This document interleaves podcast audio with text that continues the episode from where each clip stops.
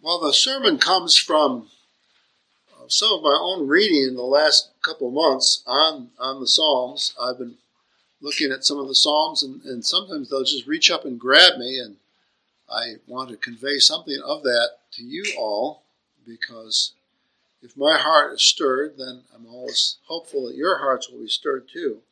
And um, such as a, a, happening, or such a, a, a sense, uh, came about through reading this psalm because it um, as, as, it begins, it's not a, entirely apparent what the uh, what the psalm is about. But I've entitled it "Good and Bad Religion," because um, all people are religious to some degree, but it's just a question of what kind of religion are do they do they hold to? What, how how religious are in what way are they religious? And we remember that the, the Lord says that it, it, it does, it's not a blessing for us to be, quote, religious, generally speaking, or generically speaking, without definition. The Lord loves specificity. He loves, when, when we're religious, He loves us to know that He is God. He says, Thou shalt have no other gods before me. And He reveals Himself to be um, Jehovah, um, uh, Emmanuel, the God who is with us, Jesus Christ. Uh, so he um, he reveals himself specifically, and he loves us to know him specifically, who he is. So uh, this this psalm starts out by contrasting. Verse one starts out by contrasting good and bad religion, good and bad faith. He says, Not unto us, O Lord, not unto us, but to your name give glory because of your mercy. So, what the Lord is t- talking about here is that we're knowing creatures. We are sentient creatures. We are logical creatures. We are creatures of some knowledge, unlike all the other creatures of the world that, that have uh, some knowledge, but not the kind of knowledge which has to do with self reflection and wondering about ourselves like um, there's no there's no coyote that howls at night oh and then wonders to himself was that really proper? No they just the animal world does what it does but we as creatures we we're self-reflective. We wonder is is our response to life is our, our thoughts correct? And so um, such creatures as us, it, it, it seems to us that um, when we think about ultimate reality, nine times out of ten, or 99 times out of 100, the, the way that we, uh, the, the thoughts that we recline to, or the comfort that we find, has to do with what we're thinking and what, what our minds are saying. But the Lord here in the psalm says, no, that's not the way to start our thinking if we're if we're going to start thinking about ultimate reality, if we're going to start thinking about what's right and wrong, uh, it's not unto us. We shouldn't be thinking about ourselves as the ultimate reference point or the ultimate ultimate arbiter of what's right and wrong. But we ought to be thinking about the Lord. Now that just doesn't make sense to the um, to the average person in the world they think they think, well, if we don't start with ourselves, how do we make sense of things? The, the problem is if we start with ourselves, we won't make sense of things. If we start with ourselves, we look out into the universe, and our brains and our our thoughts can't really uh, understand or or um, interpret the things of ultimate reality of the heavens and the earth. And, and so, whatever knowledge that we can, can gain by telescopes and other things, that, that's always conditioned by the, the thought, the underlying thought, is that really true? Or are, are, we, what are we really seeing? Does it have any ultimate significance? But what we see is that there is a God who has spoken in the Bible. And if we acknowledge that His Word is uh, meaningful and significant, then it opens up our whole existence. It opens up our whole way of seeing things and understanding things. And we say, oh, Now I see uh, God created the universe, God created these stars, God created my own mind, and if I simply rest on His explanation of things, then everything else makes sense. Uh, I was listening to a, one of my favorite um, intellectual source this day, this week, that I really enjoy most of the time, uh, Jordan Peterson, and um, but as he as he talked, he he's so he's such a bright fellow that he's he he litters his or, or uh, adorns would be a nicer verb his speeches with uh, references to different brilliant psychologists and different thinkers, philosophers, and that sort of thing. And whenever he's whenever he gets going on like that, I, I think to myself, yes, you know, it's obvious, Jordan, you are a brilliant fellow, and it's wonderful that you can make these allusions or these references to all these intelligent people. But what about what what what place does the Lord have in your thinking? What place do, does the psalm have in your thinking that says that, um, it's better to simply walk in the way of the Lord? and that if you walk in the way of the Lord, you'll be more intelligent than all the ancients, all the people that you're quoting in this in this particular speech. Uh, but yet, at the same time, I understand that the average man is not like that. The average man thinks that unless he um, goes to school and learns about all the thoughts of other men, that he really his thinking won't really amount to much. In the end, what this psalm teaches us is that you can either start by listening to the verse of the voice of God, or you can start by listening to the voice of men, which is um, which is more significant. And it tells us right up front, not unto us, O Lord, not unto us, but unto your name give glory because of your mercy, because of your truth. So there are two great themes that he sees as significant given to us by God God's truth and God's mercy. Things like the creation are God's truth. The thing, like the, the idea that we're created in the image of God, that the reason why we are so different than any other creature in the world is because God created us in His image and likeness. So that's why we're different than the coyote, or we're different than the wolf, or we're different than the bear. We may we may delight in those things. We may see their beauty as God created them, but we need to realize that we're more special than they because we're created in the very image and the likeness of God. And and so um, uh, God says that both His truth and His mercy are an indication of why we ought to listen to Him. When it comes to the mercy of God, we understand this. This relates to the fact that we fell into sin, and that He's still talking to us, and that He opened up a way to us to find redemption from Him. And, and in effect, that's the story of the whole Bible. And so um, the psalmist says to us uh, to give glory to God, to give, to rejoice in Him first of all in our lives, because of His mercy and because of His truth. These two fundamental parts of reality.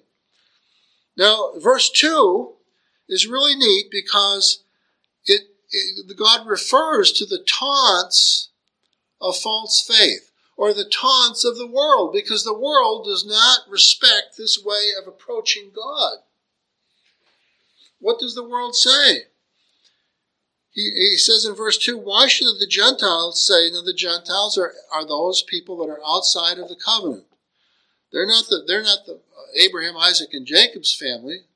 They are people that are outside of Abraham, Isaac, and Jacob.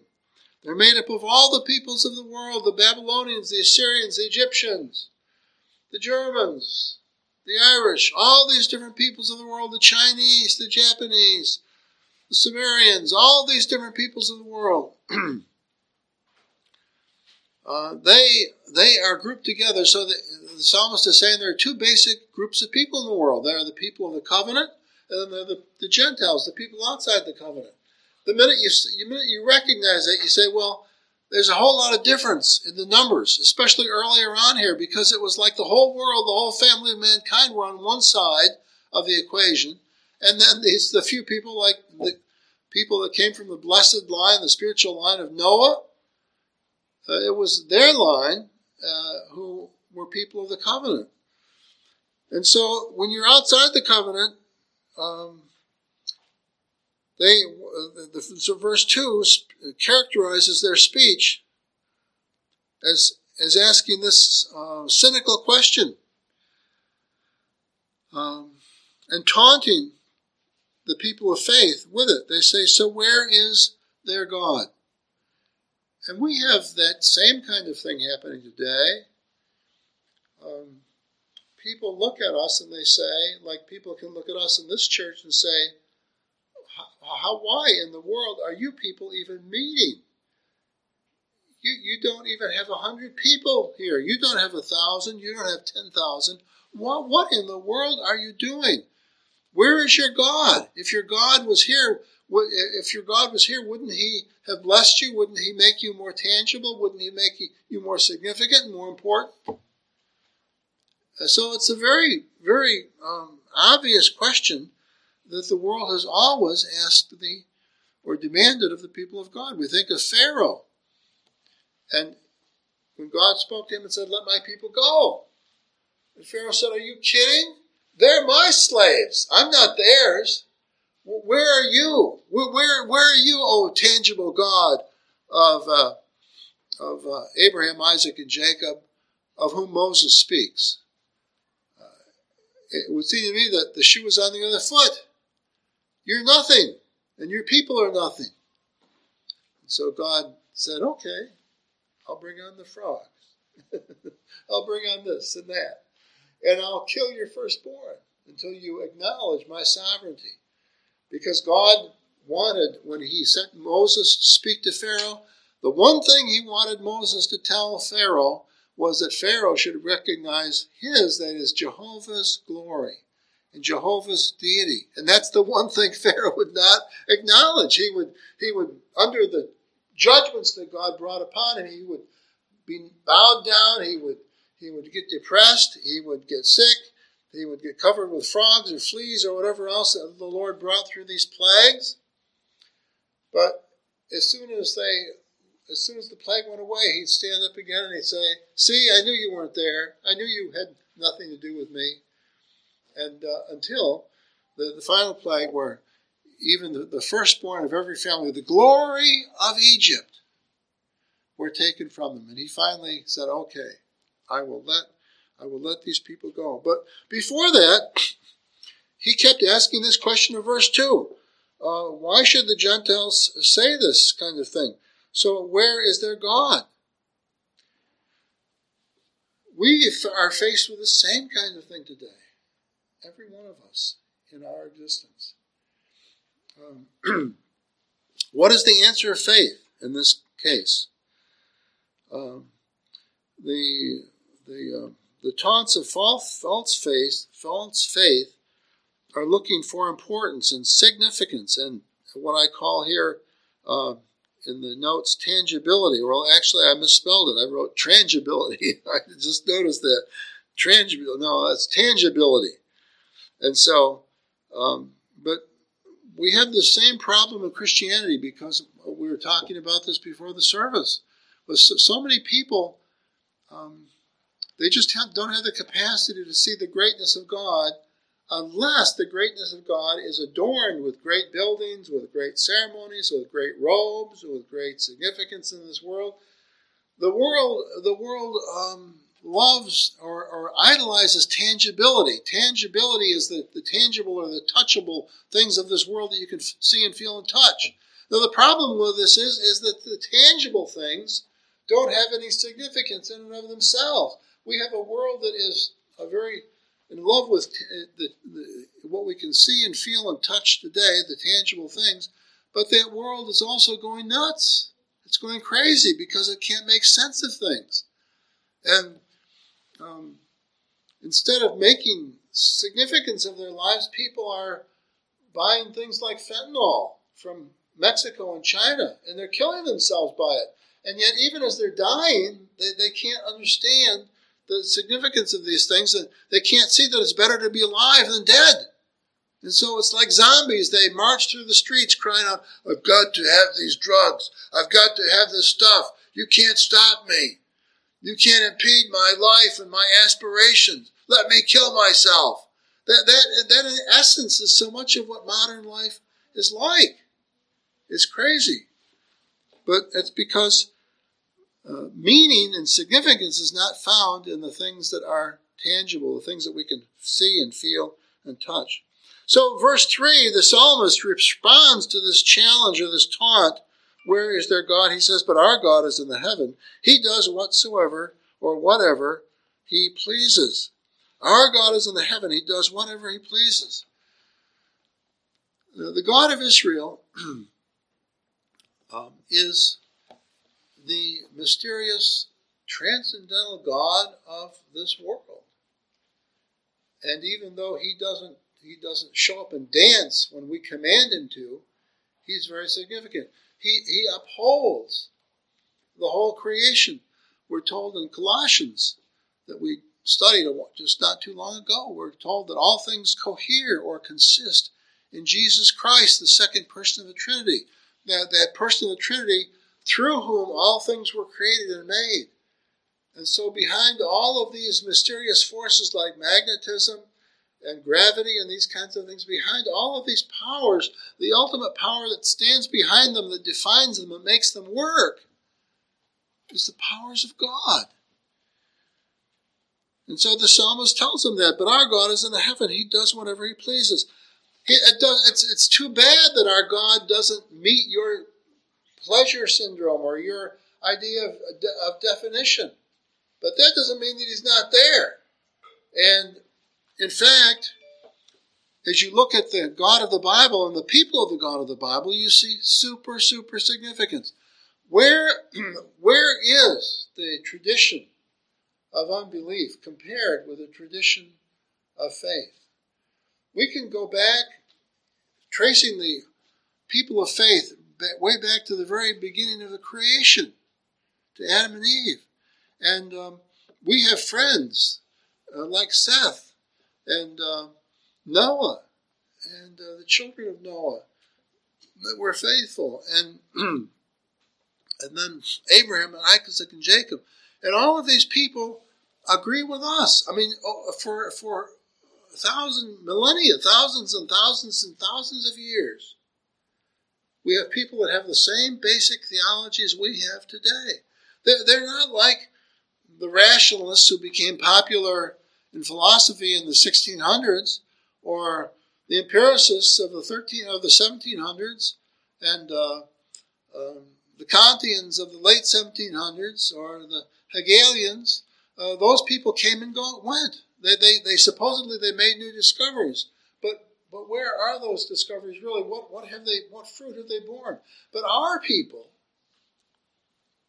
the people who agree with Abraham, Isaac, and Jacob, who agree with Moses, who agree with Noah, who agree with Adam and Eve. Our people have been around, and they, there's a continuity. Uh, so that the world may say, well, you, you people in the 21st century, you just don't make any sense. talking about this Bible and the Word of God.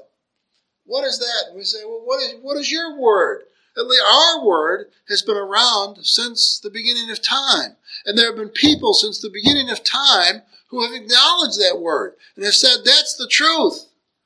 They've said, our God lives in the heavens. And he decrees whatsoever he wills from the heavens. Now the psalmist goes on from that point, and then he begins to, he, make, he makes a further response beginning in verse 4 through verse 8 uh, where he uses sarcasm about the things that are esteemed by the world. Uh, the, so he talks about the idols. He does a self, he does a critique of all the idols of the world that are compared with this, this mysterious spiritual God who dwells in the heavens. And it's really neat to see that there's this comparison made. So ultimately, we have to decide for ourselves are our gods this, this mysterious God who speaks in his word? Or are our gods the gods of silver and gold that we fashion with our own hands? They're the ideas that we form and fashion with our own brains.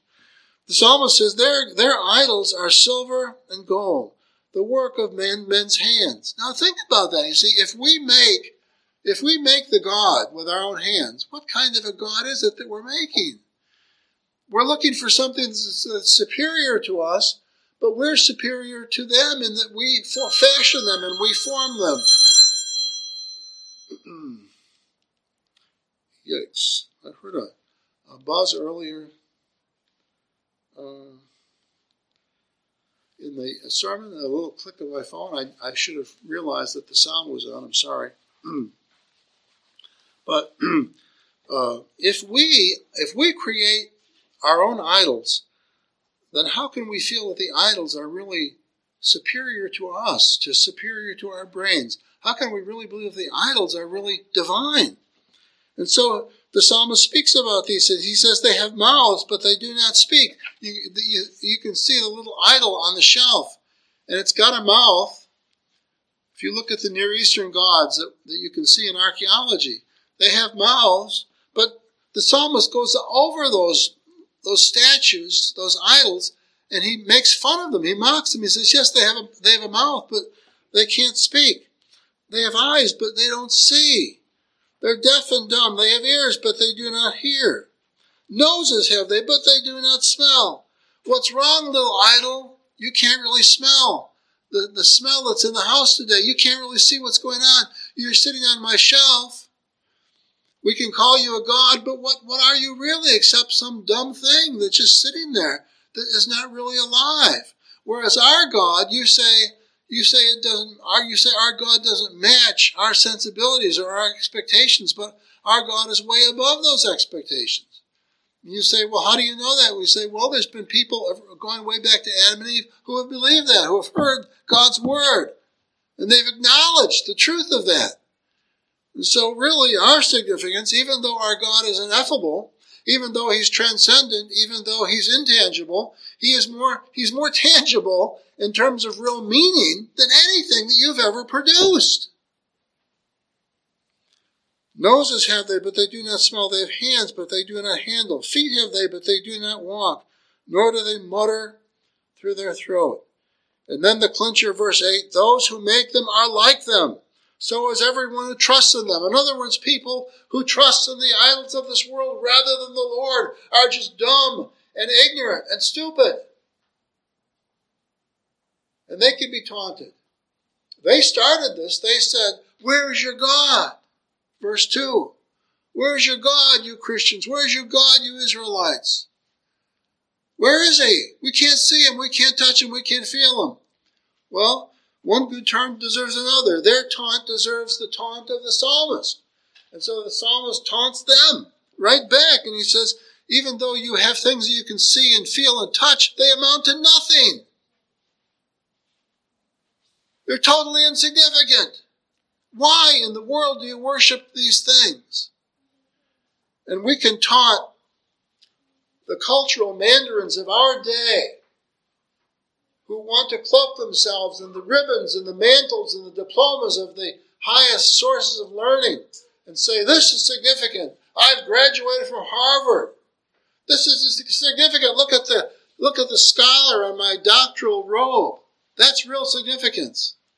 And we say, yeah, what do, what do they do? They, they, you have no real significance in all of your thinking.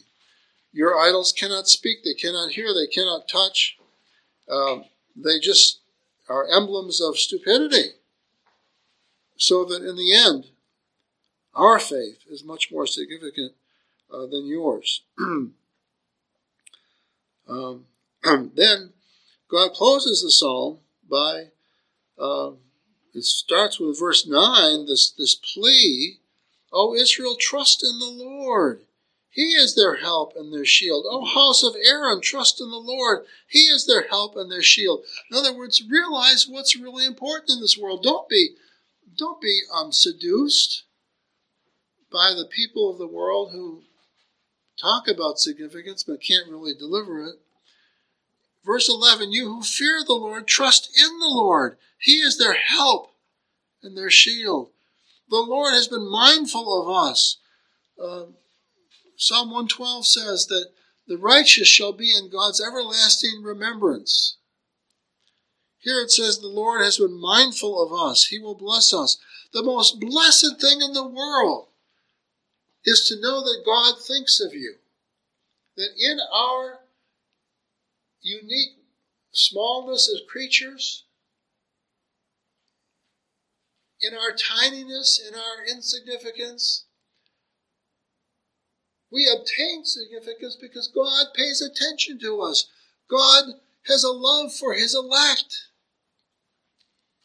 And so, even though we might not amount to anything in this life, in the future life in heaven, our existence is going to be more significant than kings and queens of this earth because we are going to have the audience of the Lord. The Lord is going to be our, our uh, we're going to be his audience, but in a certain sense, he is our audience too. He, he gives us of his glory. He imparts to us his glory. Psalm 8 speaks of this, about how uh, we're created by him, but he imparts to us his glory. And the only way to really have glory as a human being is not to make it ourselves, not to manufacture it by our robes or by our diplomas or by the size of our companies. The way to obtain glory is to receive it freely from God as He bestows it upon us, uh, like the prophet's manual, uh, uh, uh mantle that was put upon prophets, enabling them to speak the word of God, to be um, to be mouthpieces for the Lord. And so, as the Lord allows us to praise Him and to worship Him. It's a wonderful and glorious thing. Uh, the Lord has been mindful of us. He will bless us. He will bless the house of Israel. He will bless the house of Aaron. He will bless those who fear the Lord, both great and small. May the Lord give you increase more and more to you and your children. May you be blessed by the Lord who made heaven and earth. In other words, as God made the earth, He will make you, O people of faith. The heavens, verse 16, the heavens, the heaven, even the heavens are the Lord's, but the earth he's given to the children of men. That's why there'll be a new heavens and a new earth. Because God has given the earth to the children of men to, to enjoy and to glory, to glory in. And when all things are made right, when the new heavens and the new earth are created, we shall see the, the eternal joy of both heaven and earth. Verse 17 closes this thought. It says, The dead do not praise the Lord, nor any who go down into silence. But we will bless the Lord from this time forth and forevermore. Praise the Lord. God's people are eternal. God's people are for, part of his forever family. If we are with the Lord, then we are people of the resurrection. We shall not die, but we shall live forever. We shall be the people of Abraham and Isaac and Jacob, whom Jesus said to the Pharisees and the Sadducees, uh, we said that we, we talk we call we call the people of God the people of Abraham, Isaac, and Jacob at present tense, even though these people have all died in the past. They're, they're, they're being kept alive by God the Father, and they will be kept alive forever in his heavenly disposition. So Psalm 115, it sounds like it's just a, a, a psalm um, sort of talking about religion in a vague way, but the Lord is talking, giving us the true definition of true religion and false religion, and He's exhorting us to be people of faith, be people that people of the Word, people of the Bible, people of significance, people of true glory. There's the glory that we produce as human beings, and then there's the glory that God gives us as His special creations. It's a wonderful thing to be the recipient of God's own holy glory.